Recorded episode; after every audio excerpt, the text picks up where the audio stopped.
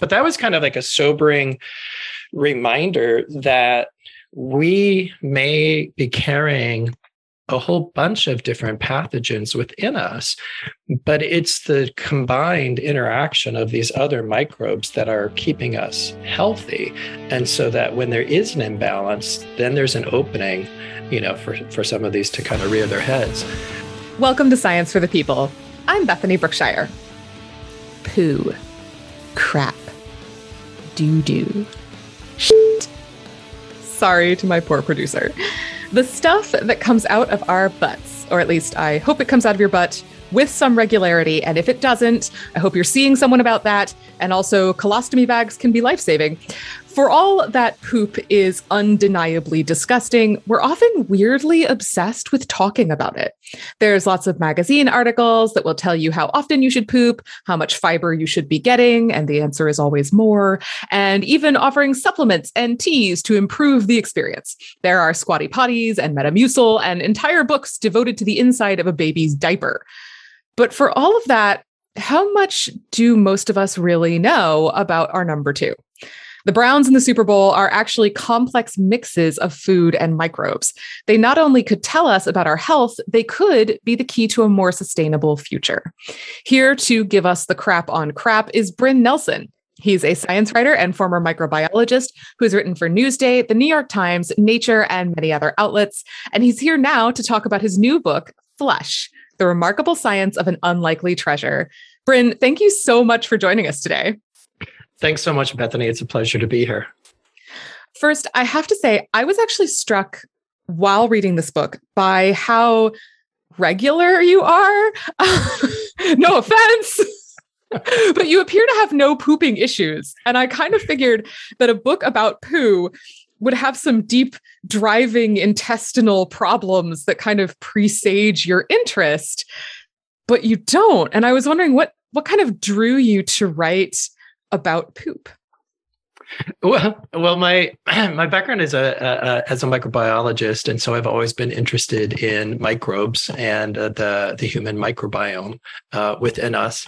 And um, I guess I am fairly regular, uh, but I was also really interested in what kind of microbes are inside of me. What are they doing? And you know, I like other people would tend to flush and forget. And, you know, I started hearing more stories about the utility of poop. Um, I did a feature story for a British magazine called Mosaic on fecal transplants. And in that case, someone's poop it can be literally life saving. Uh, you're literally transplanting your microbiome to someone else, and that can save their life if they have a bad uh, bacterial infection. Uh, most often, it's Clostridioides difficile or C. diff, and it's a very uh, horrible, often uh, hospital acquired infection. And I was so fascinated by this this substance that you know many of us find disgusting. We don't always like to to think about it and in the right place at the right time, it can be transformative and, and for many people, absolutely life saving. So, so I was just um, fascinated and and yes i was also really interested in in what was coming out of my body and i wanted to be more observant and um, i guess i'm blessed with being fairly regular. But uh, but i did try and uh, uh, experiment even so with different supplements and uh, products to to see what would happen. Um, so yeah i mean people's health is kind of the most obvious angle here. Um, people have been contemplating their own crap for a very long time. it's like an early form of meditation. It, um, it seems like we're always talking about how we need to poop more unless we need to poop less. and for some reason, I absorbed in the cultural zeitgeist that people should poop every day, once a day, and more than that is bad, and less than that is also bad. Is this true? Uh, in, in, a short answer, no. Um, and and part of that is that what comes out of us is obviously a reflection of what goes into us, and uh, we have uh, many different diets. Uh, how often we go and uh, the volume can be a direct reflection of our diets. So, um, how many vegetables are we eating? Do we have a diet that's high in fiber? Um, if you have a diet that's high in fiber, you will tend to poop more often and it will be uh, you know bulkier, and and that's actually uh, normal if you want to you know put quotes around that. Uh, it, it turns out that there's actually a very large distribution curve and there was a study um, out of the UK, and they used blue dyed muffins as a marker uh, to see how long it would take to go from your mouth out of your butt. And uh, there was this remarkable distribution among uh, people who describe themselves as healthy uh, from something less than 10 hours to uh, seven days. Now, at either end of those extremes, I would think that, you know, that may not be the most desirable. But but what it shows is that you know anyone who says you know you have to go you know once a day and it has to be this color and it has to be you know this shape um there, there's nothing uh, that specific about our output. And even you know among us uh, it can it can vary from day to day depending on your activity levels. So i think it's more what's happening to you over time. And you know can you be observant enough to understand what your body's telling you? So that if you're going you know regularly twice a day and then suddenly you're up to five times a day you know maybe that might be telling you something. Um, so that's that's i think you know part of the the the story of of of of flush is that you know we're all different.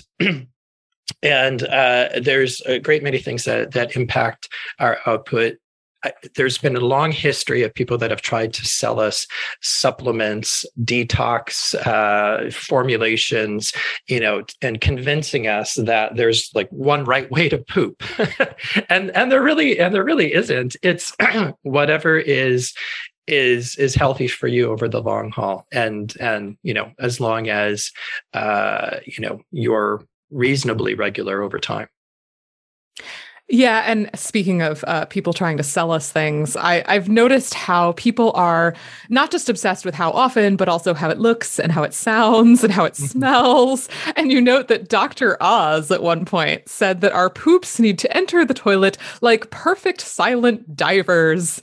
And I don't know about you, but that is a lot of extra intestinal pressure that I don't need in my life. That's exactly right. I had a little bit of fun with that because uh, his description was so precise, um, and and that's exactly what I think it's the pressure that we don't need, right? You know, like my poop isn't always going to be perfectly bronzed. It's not going to enter the pool like a, a diver from Acapulco. You know, it's not going to make this certain sound, and it's okay you know it, it, doesn't have to be like that you know and we have this whole bristol scale bristol stool scale and it goes from you know on the one end constipation which is is not healthy if you have uh, chronic constipation. And on the other hand if you have chronic diarrhea we know that those are unhealthy. There are variations um, in between that and you can vary uh, accordingly, you know, depending on on on your diet and the day. But but yeah, again, you know, anyone who tells you that your your poop has to look exactly like this and sound exactly like this and smell exactly like this on a consistent basis, I think is is probably trying to sell you something. I mean, I have too much to worry about as it is, and now, um, and so one thing that I really loved is how much self experimentation you did in this mm-hmm. book kind of trying to play with your poo, mostly without touching it. Um, and so, one of the things you did was you actually swallowed a whole tablespoonful of sesame seeds. Yes. And then you also did it with corn to see how yes. fast your gut transit time was. Yes. So, what'd you get? So what's really fascinating about this, and I I didn't really um, learn this until I was uh, pretty much done with the book. It it also depends on what time of the day you're doing it, right? So uh, the sesame seeds um, I did in the morning, and you basically take a, a tablespoon of sesame seeds, you mix, mix them in a glass of water. you know when you when you swallow them, and then you can see when they come out the other end because sesame seeds are are largely undigested, and so they're they're pretty apparent. And so in that case, it was about um, 16 hours. So pretty, you know, on, on the fast, on the, on, you know, on the a little bit of the faster side, um, but still kind of within, you know, your your um, your kind of standard of deviation. And then I tried it with corn. So corn also works, right? Because the outer layer um, is um, mainly in uh, cellulose, and so we can't digest it as well. And so, yes, corn tends to be apparent on the other end as well. And in that was case, cooked corn or was it, it was like it, no, it, no, no, no. It was cooked corn. It was cooked, like canned. yes, yeah, Yeah, okay, corn, okay. corn, corn on the corn on the cob. You know, essentially. yeah. Um, and um, and at that ca- in, the, in that case, I, I I generally had that for dinner. But what I realized is that in that case, it was more like uh, 24 hours. Um, Oh. but that's because I was doing it in the evening. And your body has these cycles. And so your intestinal tract is more active, of course, during the day. And then things tend to quiet down at night, right? So there's this eight hour window. And so, of course, it made sense that depending on when I was doing this test throughout the day, I would either hit that window or I'd have to wait until, you know, basically the the the gastrointestinal system is more active. So that was just kind of an interesting aha moment, you know, and there's this eight hour difference, but that makes sense because you have this natural uh, cycle, uh, you know, morning, evening. And so anyway, so that but that's an easy way to to do it. You can you can do it with food dye as well. Um, if you go to the doctor, a lot of times they do these more uh, expensive and extensive pills. Uh, some of them actually have cameras that they can take pictures as they're going through you. But if you just kind of want to get a sense of where you're at, um, yeah, different food items actually work pretty well. Oh my goodness. You know what I just realized? I just realized, you know how um, intermittent fasting is like having a moment? I will bet at some point there's going to be some intermittent fasting diet guru who's going to be like, okay, so first you're going to take sesame seeds at these times, then you're going to find your optimal gut motility, and you're only going to eat during those gut motility times. Oh no. Oh no. I mean, there are products for just about anything that you can think of having to do with uh, with our gastro uh, gastrointestinal tract. So I don't doubt that there will be more people trying to uh, to monetize some aspect of this. But I think that that's I think that's another reason. I mean, you know, again, that's why we should be careful, right? If you're educated about how your body actually works. And if you train yourself to be observant about what goes in and what comes out, I think you're going to be less susceptible if someone's trying to sell you some snake oil.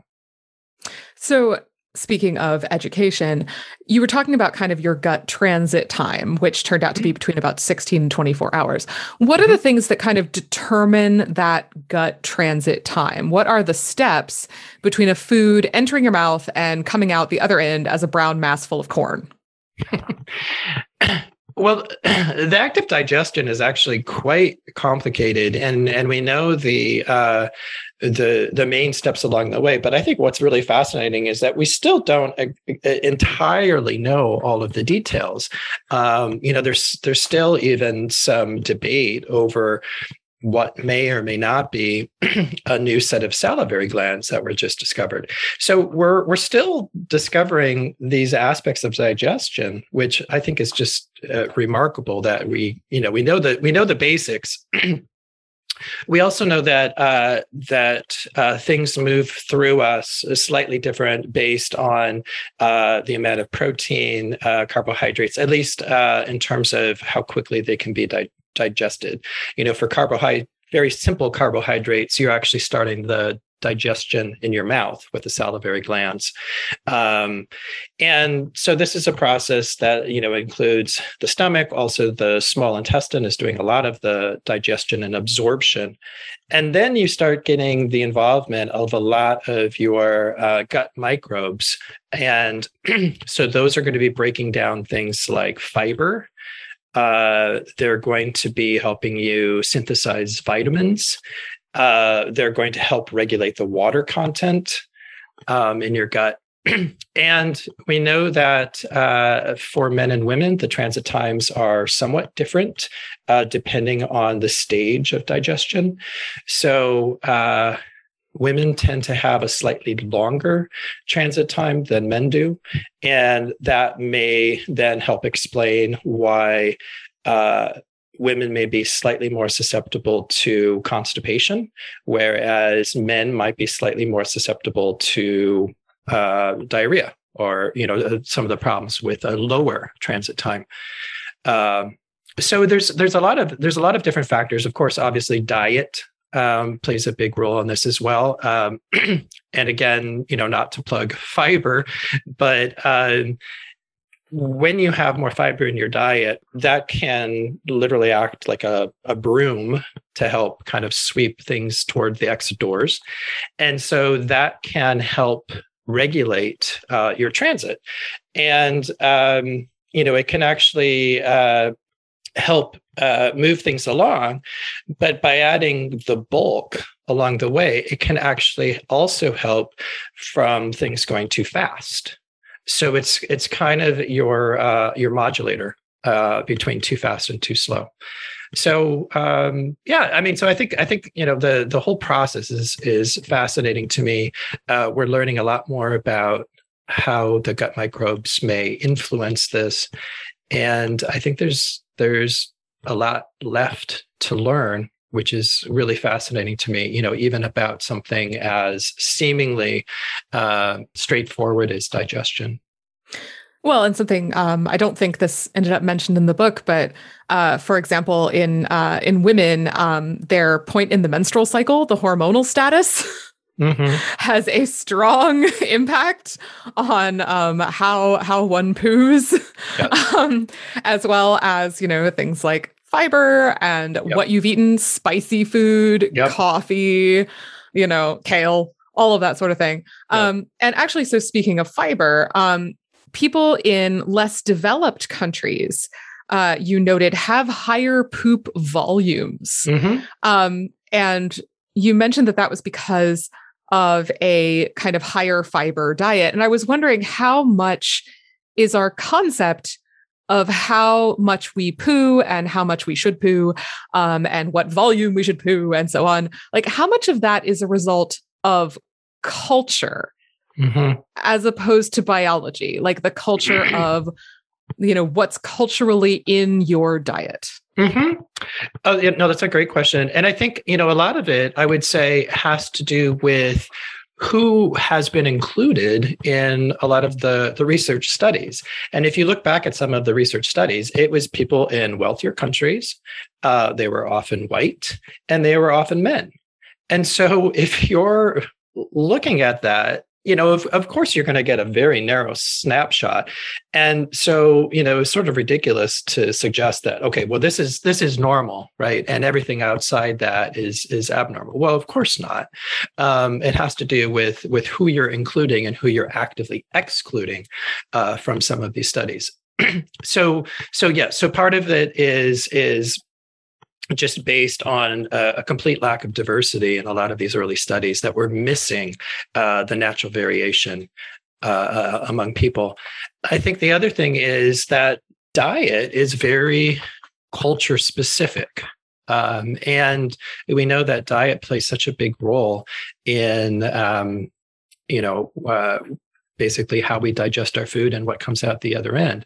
So, so yeah. So if you have a diet that is going to be uh, meat and potatoes, that's going to look vastly different from someone who is eating a lot of uh, cassava, beans, rice, uh, you know, high high fiber foods like that. So, I think what has happened that is encouraging is that you're seeing a lot more attention being played to uh, being paid to um, what's the role of diet? What's the role of culture? Are you exposed to antibiotics or not? Because uh, chronic exposure to antibiotics also uh, plays a role by uh, influencing your your gut microbiome.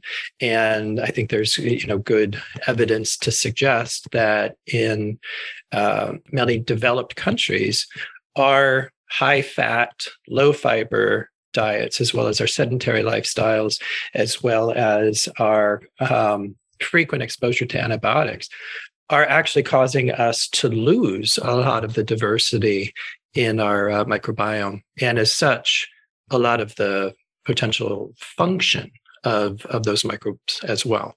So yeah, so so uh, long long answer to your question, but yes, I think culture can be extremely important and in how we think about this. And actually, that you know now I I think it's very clear. We know a lot about how white men poop. We're very good mm-hmm. at that. Um, mm-hmm. Um, I was wondering, have there been any studies that you know about about the effect of age? Um, because as you noted in the book, for your 50th birthday, someone gave you Metamucil. this is a thing that happens. You hit middle age and people start talking about constipation. Exactly. is I mean, is there are there known studies about age and pooping? That's a really interesting question. Um, I didn't look specifically at kind of how that changes. I know that, you know, some uh, motility disorders can be associated with you know different conditions that may have an age association so there may be sort of an indirect um, you know connection there i think maybe also people reach a point where they uh, they just you know decided they're going to talk about their bodily functions you know and so maybe it's just more apparent in our discussions um, that we're we're more used to, to people reaching a certain age and then just sort of you know talking about their pooping habits. Um, you know and it's true right? Because if you're if you're a young parent you're kind of obsessed with your baby's poop. And you know what's the color? What's the volume? What's the smell? You know why is it this color and not that color? Um, you know you pay a lot of attention to that. At a certain point you know we kind of forget about it. And then later in life you know we we kind of uh discover it again i guess. Uh, you know and particularly after if you've had like a surgical procedure you know because one of the first signs that things are getting back to normal is have you had a proper bowel move bowel movement? And um, you know we use that as a marker of recovery. So so yeah so i think you know some of some of it is just um you know what is maybe acceptable or unacceptable for us to talk about. Um but that's a good question. I don't i didn't delve specifically into kind of what's the you know what are the what are the curves look like um as you age in terms of like transit time or or other attributes um, but as as you know, we've mentioned, you know, you get to a certain age where you just don't give a crap anymore about your crap. Um, well, and and this is really interesting because a lot of people listening to this might feel more than a little grossed out. And I'll admit, like I was trying to read this book while I was eating. Don't do that. do not do not do that.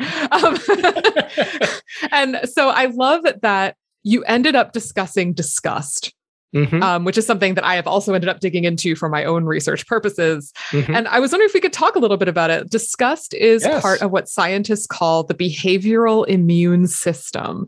What does that mean?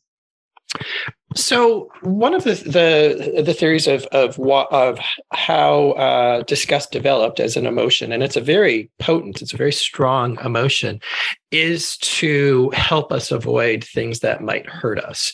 And so we're acquainted with the immune system as a way of fighting off infections. The behavioral immune system is sort of a complement to that and the idea is that if you are repulsed by something, you are more likely to avoid it. And that avoidance has a beneficial role. So, uh, bodily fluid, so poop, pee, vomit, um, you know, someone who has uh, a runny nose, um, you know, someone who looks unwell, uh, cockroaches, rats, uh, things that could spread disease, there is this kind of knee jerk aversion to that. Um, and so the idea is that this behavioral immune system is keeping you safe from things that can harm you. Now, of course, uh, it can be dialed up too high, and we know that it can have um, unintended consequences as well. But but the basic idea is that you know we have this aversion for for a reason to to help to protect us. Yeah, I believe Paul Rozin, um, who's one of the major scientists who studies disgust, mm-hmm. refers to it as oral rejection, which is about the most Freudian phrase I have ever heard. yes. Yes. You can just see a dude with a very strong Austrian accent talking about your oral rejection problems. Exactly. Exactly. Um, and I was wondering, you know, are people who have a stronger sense of disgust healthier? Ah, that's a good question. Um, I think, you know, if you look at uh, certain communities, there is this kind of correlation with as you as your threats change you know do your uh, measures of disgust change to kind of help you meet these threats right and so there have been um, some studies suggesting that in certain communities uh, people with higher disgust levels, yes, can avoid uh, certain pathogens. I think the the question is now, uh, you know, we're pretty acutely aware of like how to avoid specific diseases. So i guess the question is now for for modern society does disgust still have that same potent protection um, that it used to have for our ancestors. And i think that's that's a question that that is suggesting that maybe the connection is a little murkier. Uh, but yes theoretically it would help you uh, you know avoid some of these uh, some of these pathogens.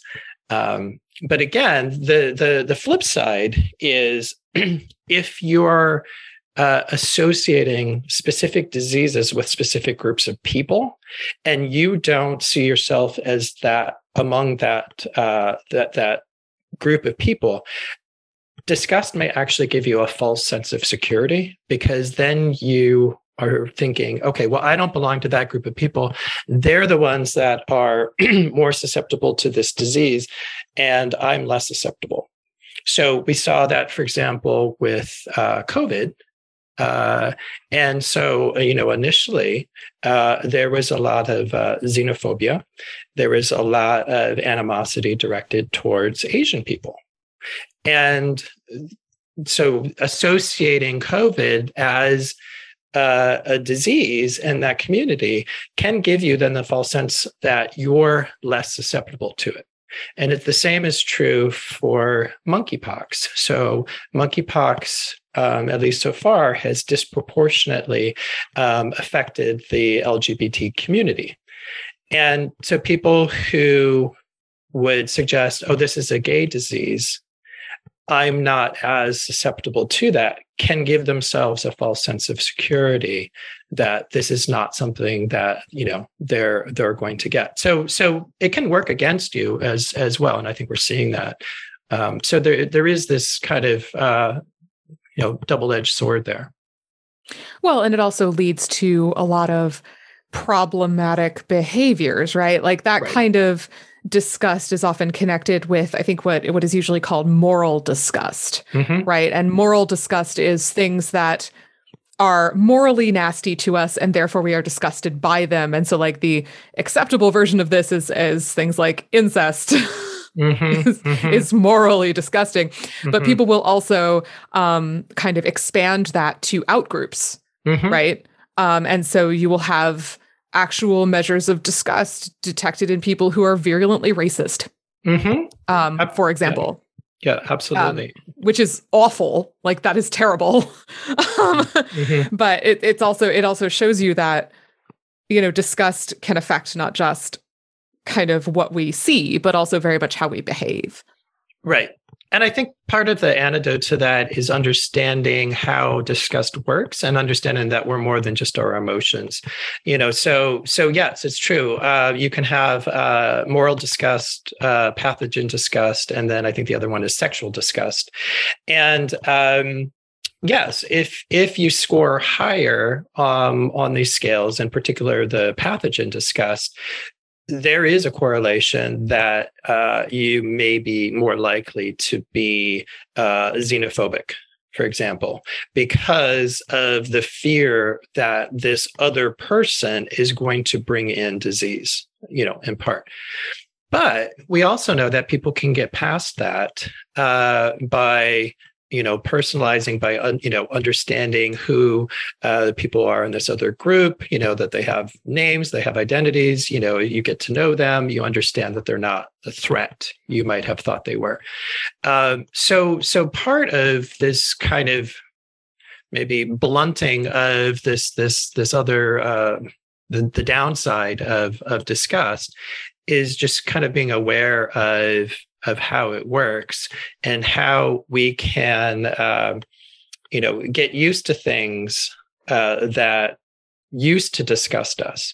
You know so going back to the example of uh, baby diapers right? You know i talked to parents who uh, you know basically confided in me that they dry heaved when they, you know they first were having to change their baby's diaper.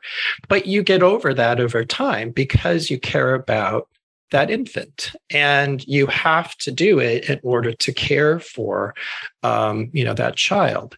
And so you know through habituation uh, through this kind of uh, exposure over time that emotion can lessen. And so i think that's the hopeful thing is that that you know yes there are these um, undesirable side effects but that's you know that's that's not a given we can we can get over those so I actually wanted to pursue the whole uh, babies and disgust um, angle a mm-hmm. little bit because it, it does seem to me that humans kind of have more than their fair share of disgust, especially when it comes to poop. Mm-hmm. Um, and what's interesting to me is that we are not born with this, right? Babies and toddlers are not generally disgusted by poop. They will stick their hands down their own diapers. They That's will put anything in their mouths. If you do not take the dog poo away. That's right. And this is interesting because there are many species that are not humans that eat poop. Right. Not just dogs, um, some primates, a lot right. of rodents. Um, right. and and so I was wondering, you know, it does seem that there are some benefits for example, to actually ingesting poop, most particularly in terms of things like seeding the microbiome, which we're mm-hmm. going to talk more about. Mm-hmm. Um, so, why do humans kind of have this deep, avid disgust? Oh, I mean, that's a great question. I mean, I it, it is true that uh, there seems to be an age below which uh, babies will happily eat something that is presented to them as poop. So uh, there was a famous experiment by Paul Rozin again, and um, he basically had uh, peanut butter and I think it was Limburger cheese that was mixed together, but it was presented to uh, young kids as uh, dog poop. I gotta and, be clear, that sounds about equally as disgusting. Yeah, no, right. No, no, no, no. It's it, it, oh. it, it's disgusting, but but but but edible. Don't go together. but but edible. Um, but there was theoretically, a, yes, theoretic, theoretically.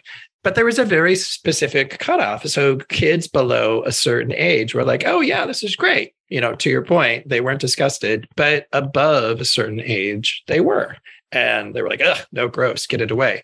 So, so I think the the suggestion is that there is this kind of broad framework uh, that we have that evolution has given us, and then cultural cues kind of help fill in the gaps. Uh, you know, the blanks. Uh, but what's interesting is that poop is is sort of universal. Uh, you know, it doesn't matter which culture you go to; it's kind of at the top of the list uh, uh, around the world.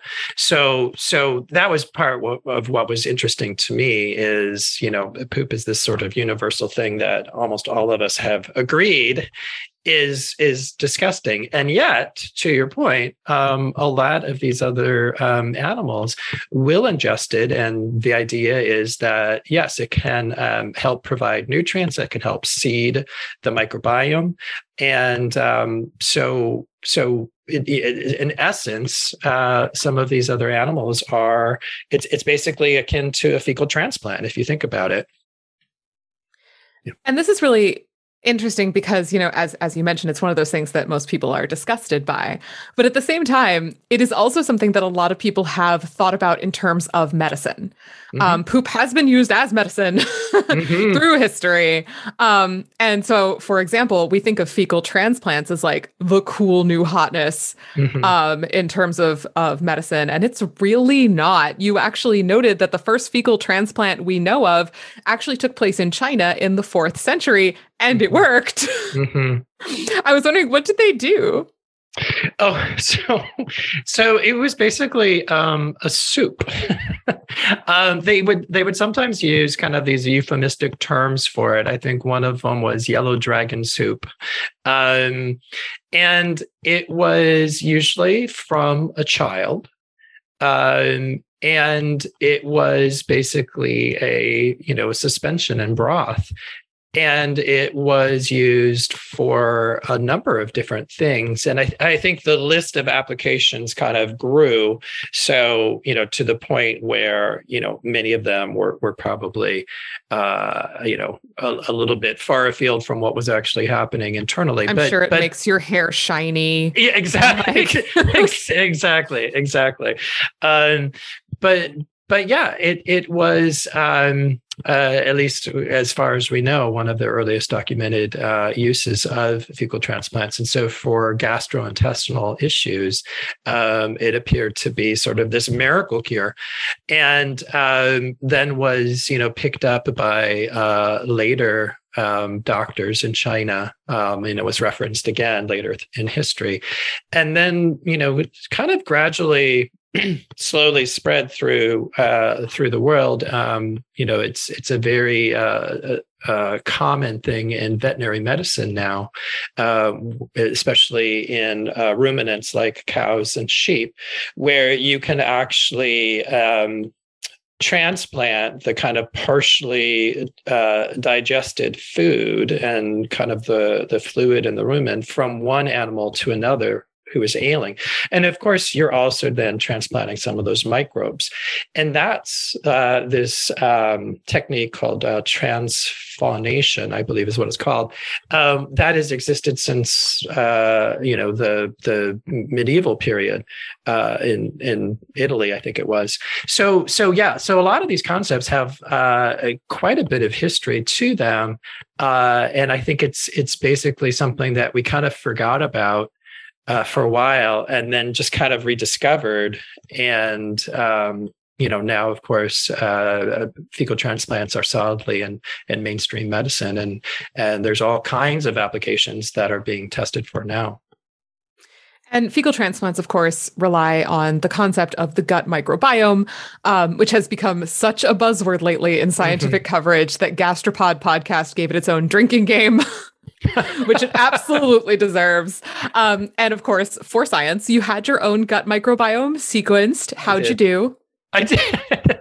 you know, what was funny is that I was I was actually sort of like cramming for this like a test, um, uh, which I you know in hindsight was kind of hilarious. But I I had this idea that you know I was going to get you know the the most uh, number of uh, species that I could.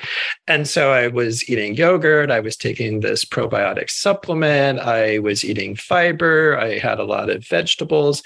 And so there were about, I think, 180 uh, species in my gut. And I was absolutely fascinated by this because, you know, I was I was basically sort of geeking out about, you know, okay, what are what are the most prevalent ones and, you know, what are these other species and what what do they do? And one of the things that was really astounding to me is that, you know, maybe half of the species we have no idea what they do you know so they would say here's here's the name of the species and then here's something about it basically you know isolated from the poop of a healthy 25 year old and that's it.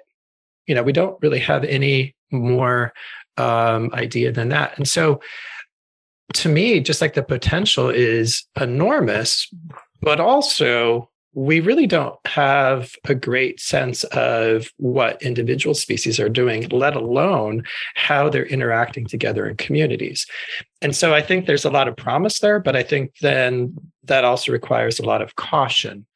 Uh, when people are saying, "Oh yeah, you know, it can make your hair shiny, and you know, it can make you thin, and you know, all of these things that we're attaching to the microbiome as this sort of like wonder drug," when in essence it's this very complicated ecological system. I mean it's uh, you know i like to think of it as this kind of miniature rainforest in our gut. You know, have predators you have prey you have keystone species which are the most important ones and they'll recruit others or keep others at bay.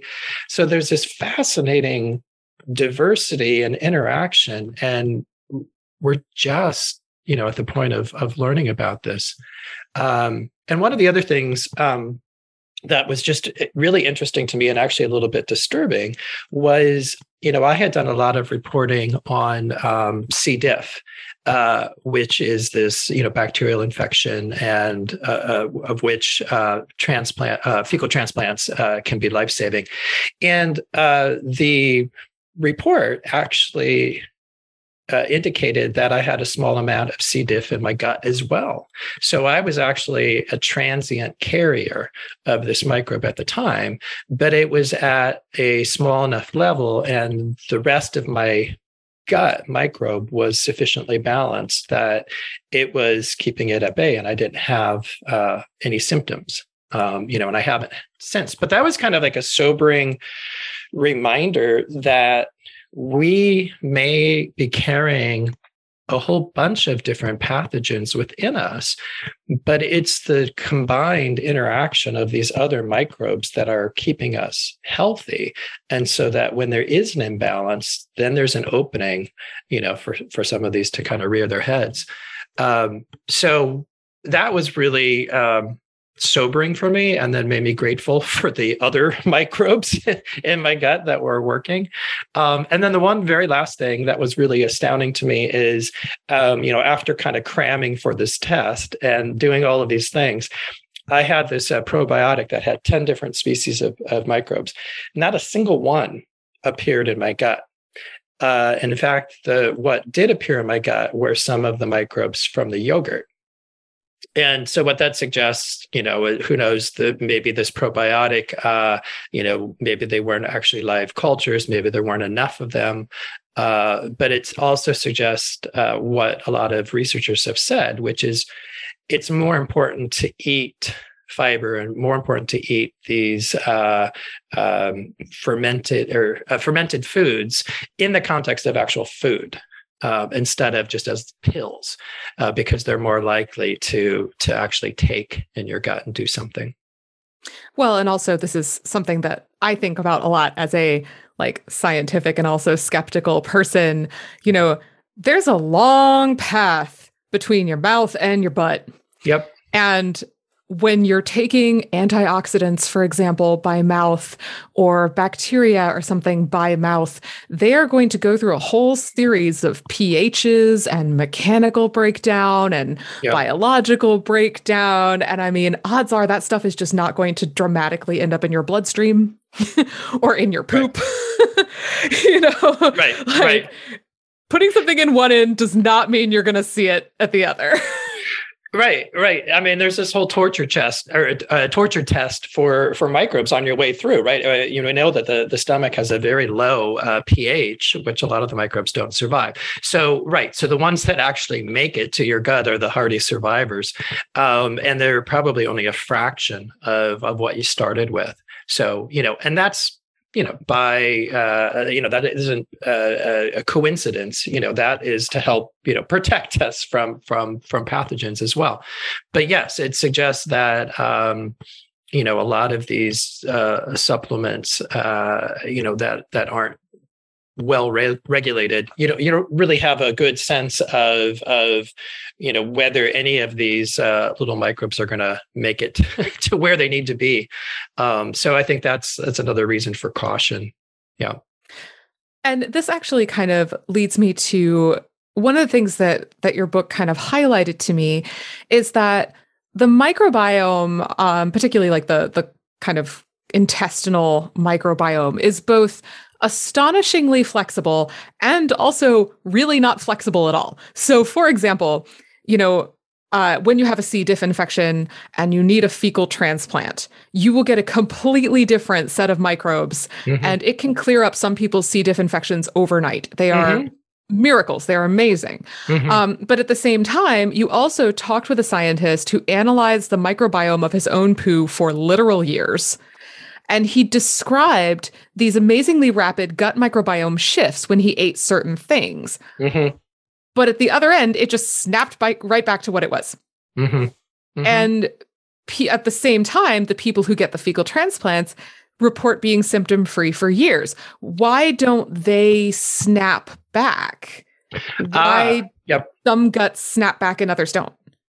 Right. So, so part of that has to do with the concept of of uh, balance or biosis or dysbiosis. So, if you think about uh, people who have uh, uh, a C. diff infection, that's uh, an extreme example of a gut dysbiosis. Their gut is out of balance, and it is allowing the C. diff, uh, you know, kind of like this weedy bacteria, if you will, to sort of invade this garden that would otherwise be more or less in balance. If you're able to reseed that tract and restore that balance, then you can kind of keep that uh, that C. diff and other uh, pathogens at bay. So so that's that's you know so in that example, um, you know what the the gut bi- microbiome is is wanting for for lack of a better word uh, is this kind of uh, uh, balance. And you know you can do that with different types of species uh, because there's a lot of overlap in function. Uh, at the same time if you're eating uh, uh a different diet so for example the um, the researcher that I went to had been in traveling in Thailand and eating a completely different range of foods. His gut microbiome shifted when he was there in response to the diet, but then when he returned uh, to to the United States, then it shifted back. And so, yes, there is this kind of uh, uh, you know temporary shift to accommodate what you're eating, and then you kind of go back. But but what you're going back to is this sort of relative balance. Um, so does that make sense? Yeah, I mean, I think the comparison to the ecosystem is actually a very good one, right? Um, when you have an ecosystem that is not under a lot of stress, that is generally doing pretty well, and you plonk down, say, an invasive species in it, mm-hmm. that invasive species is going to have a heck of a harder time getting a toehold in a very healthy ecosystem. Whereas exactly. if you have an ecosystem that is undergoing a lot of human caused stress and you plonk an invasive species down in there, the invasive species is going to be like, yes. Ex- ex- exactly, exactly exactly right. And and yes, and so and so basically your uh, your goal in in uh, doing a fecal transplant for something like a C. diff is to create a hostile environment for that invader, right? And what a hostile environment for that invader is is basically a well functioning, uh, well balanced ecosystem you know that is basically crowding it out um, so yes. So so and and and as you get to kind of other uh, conditions though uh, you know such as like autoimmune uh, diseases uh, colitis uh, crohn's disease where fecal transplants are being used as well the mechanism may be a little bit more complicated. And so it may be not enough to just crowd out uh, the bad actors, but to actually then also provide uh, some sort of uh, combination of, of chemicals, of products, bacterial products, or other products that can. Uh, you know, shift the balance such that you're not attacking your own cells. And you know, the fecal transplants, as you note, um, can be lifesavers in terms of mm-hmm. treating things like C. diff. I was also really struck by how hard of a time they have had in terms of regulation and uptake. And in part, that's actually because of scientific revulsion. Mm-hmm. and I was wondering how much of that do you think arises not from, you know, disgust. You'd like to think scientists are not susceptible to disgust, but they totally are. Um, from the, I wonder how much of the disgust actually arises from the uncontrolled nature of the fecal transplant, right? Because it's literally poop. It's everything right. in it, including right. the bacteria and the viruses. It is not a pure thing right. that science has carefully designed. Right, absolutely. So yes, as I as I note, it's a regulatory nightmare because it's it isn't one thing. I mean, you're you're talking about um, you know 200 different bacterial species you know or 150 to 200 but but yeah you know and and you don't know exactly what a lot of them are doing and you're taking a much more ecological approach to medicine than medicine is used to and that's a big shift um, so it's not this kind of silver bullet, you know, uh, you know, here's the problem, and we're going to resolve it with, you know, drug X or remedy Y. It's this whole rebalancing, and I think that has taken um, you know doctors a while to get comfortable with.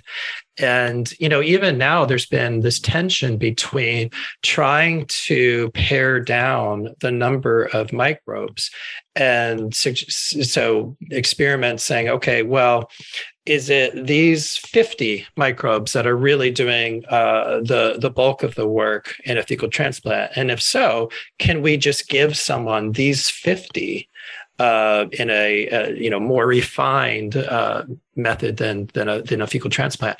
Uh, but that's been a really hard thing to to to do because again you're talking about this kind of community. So so yes i think i think that uh, absolutely is is playing a big role as well. And and i think you know most uh, doctors have kind of gotten past the revulsion uh, because they've seen just how remarkably effective uh, the the therapy can be. But now the problem is okay well how do you can you kind of refine the essence of what is what is actually uh, uh, you know doing the trick here and is there a way for us to uh, perhaps do a, a refined fecal transplant so that it's more palatable to people and so that's really interesting. Kind of the palatability kind of goes with another theme that I actually really noticed kind of through this book, and it's the theme of purity, Mm-hmm. Uh, the theme of of kind of cleanliness, um, and that actually kind of gets me onto the topic of biosolids and redu- reuse of sewage, mm-hmm. um, which you spend a lot of time on in the book, and I found really fascinating. First of all, what are biosolids, and what can we use them for? Uh, great. So, yes, biosolids are basically the organic matter that is left after uh, wastewater treatment process. So, it's poop. Um, and in particular, uh, poop is actually uh, made up quite a bit of, of bacteria. So, 30 to 40% of the dry weight of poop is actually bacteria. Uh, so, a lot of the organic matter is actually uh, microbes you also have um, other, other organic matter that may have been flushed down the toilet or is uh, the, the food fibers uh, that, that, are, that are in us and we're the corn. Uh, the corn, exactly. The corn. what's what's what's left of the corn, um, which the microbes can digest quite well, um, and other uh, yeah other bits of organic matter. Um, you have uh, some sand you have some nutrients but it's basically the combined organic matter that has been reduced from what it was and degraded by the microbes into simpler forms of of carbon so it's this this this kind of uh, organic matter, and so what it can be used for, uh, which I think is really astounding, is uh, a growing list of things. Uh, one of the, the, the principal ones is you can uh, digest this matter in these big biodigesters, and what they're doing is they're essentially mimicking the conditions of the gut. So it's anaerobic, which means there's no oxygen, uh, which is the condition that a lot of these microbes like. And there are particular microbes called archaea microbes. And as part of their metabolism, they will take bits of food that are left over from other bacteria. And as part of kind of chomping away on this food and then uh, releasing these uh, metabolites, they produce methane gas. And so these big di- biodigesters that are at uh, wastewater treatment plants, among other facilities, uh, like uh, livestock facilities, you can actually create renewable biogas. And biogas can then be used to generate electricity, uh, heat, uh, biofuels. So there are actually wastewater treatment plants that are using their biogas to power buses uh, other vehicles. You can even refine biogas into a fuel that could be used as a rocket fuel. So you could literally uh, help astronauts blast off through through uh, the power of poop. Um, so that is uh, a really uh, uh, great application and a growing application. Uh, there are other things that you can also extract. You can extract phosphorus uh, from uh, from poop from from biosolids, and phosphorus, uh, if it goes where it shouldn't, can actually be a really harmful environmental pollutant uh, because it's a nutrient, and in excess, it can cause this sort of explosion of of algae growth, and so uh, in some waterways, this sort of ex- explosion of algae growth, these harmful algal blooms, have actually created dead zones because they are using up all of the oxygen in that part of the water. And we have seen that in a number of different bodies of water throughout the world. And that can be an environmental catastrophe. And so phosphorus and nitrogen uh, are the two main ones there. Those can be recovered. And phosphorus, for example, can be recovered and reused as a fertilizer uh, for farms. Um, in the same way, you can um, actually uh, convert biosolids into compost and fertilizer. Uh, and you can do so either on uh, uh farms and in forests to help regenerate uh, the growth of trees, like after a forest fire, for example. Or you can also then uh, heat treat them or compost them in, in such a way that you're killing off all of the, the microbes. And then that can be safely used uh, for gardens, for home gardens. So I actually uh, use them on my own vegetable gardens and flower gardens. And I was actually thinking about this because, of course, we can get these biosolids because we poop in toilets. Mm-hmm. The vast majority of species do not poop in toilets. Right. Um, what do you think the effect has been as humans. We are now some of the planet's most prolific poopers, and we have literally taken our crap home. Yep. What has that done? Removed kind of from the ecosystem. I mean, it's it's also done things like put all of our sewage into rivers, which is bad. Right. um, right but right. what have we what have we taken away? Right, right. So, so nature for millions of years has had these remarkably efficient recycling systems. So, you know, the the phosphorus uh, uh, cycle, uh, nitrogen cycle, uh, the water cycle. And so all of these things have existed, and poop has always been a part of that natural process. You know, uh, animals uh, live, they die, they decay. Those nutrients go into the soil. But while they're alive, the nutrients from the poop also go into the soil. And in fact, there's been this really interesting uh, research uh, by Chris Doughty. He's at uh, the University of Northern Arizona, I believe, and looking at these megafauna from thousands of years ago and how central they were in transporting phosphorus around the world and basically distributing the nutrients. And they were actually actively a part of this recycling system. So the loss of those megafauna uh, really had a huge impact on uh, the disruption of this recycling system. And then we come into play and we're like, no, we're just going to put all of our stuff in landfills where they're the least useful. And so we are actively departing these cycles of recycling. And I think it's had a huge consequence on uh, the ability of nature to regenerate. And so, you know, by rejoining this cycle, we're kind of understanding that yeah you know nature has had this good thing going for for a while. We were kind of the odd ones out and saying nope we're good. We're gonna we're, we're gonna we're gonna opt out we're gonna put our stuff over here because we're you know disgusted. We don't want to think about it. And we've literally put it in the least useful place that we can that we can think of. And so you know by rethinking what it is and and what it can do and how we can kind of rejoin these cycles uh, you know i think we can kind of reclaim some of that power. Yeah and you also talk about for example um, developing drinking water um, mm-hmm. from sewage water um, which actually results in water that is so pure it is actually not especially safe to drink. You have to yes. add minerals and salts back um, you know and and interestingly disgust comes in again. People are afraid to drink it and they feel better about it when it's gone through like a wetland or groundwater, yep. even though that actually makes it less pure. Yep.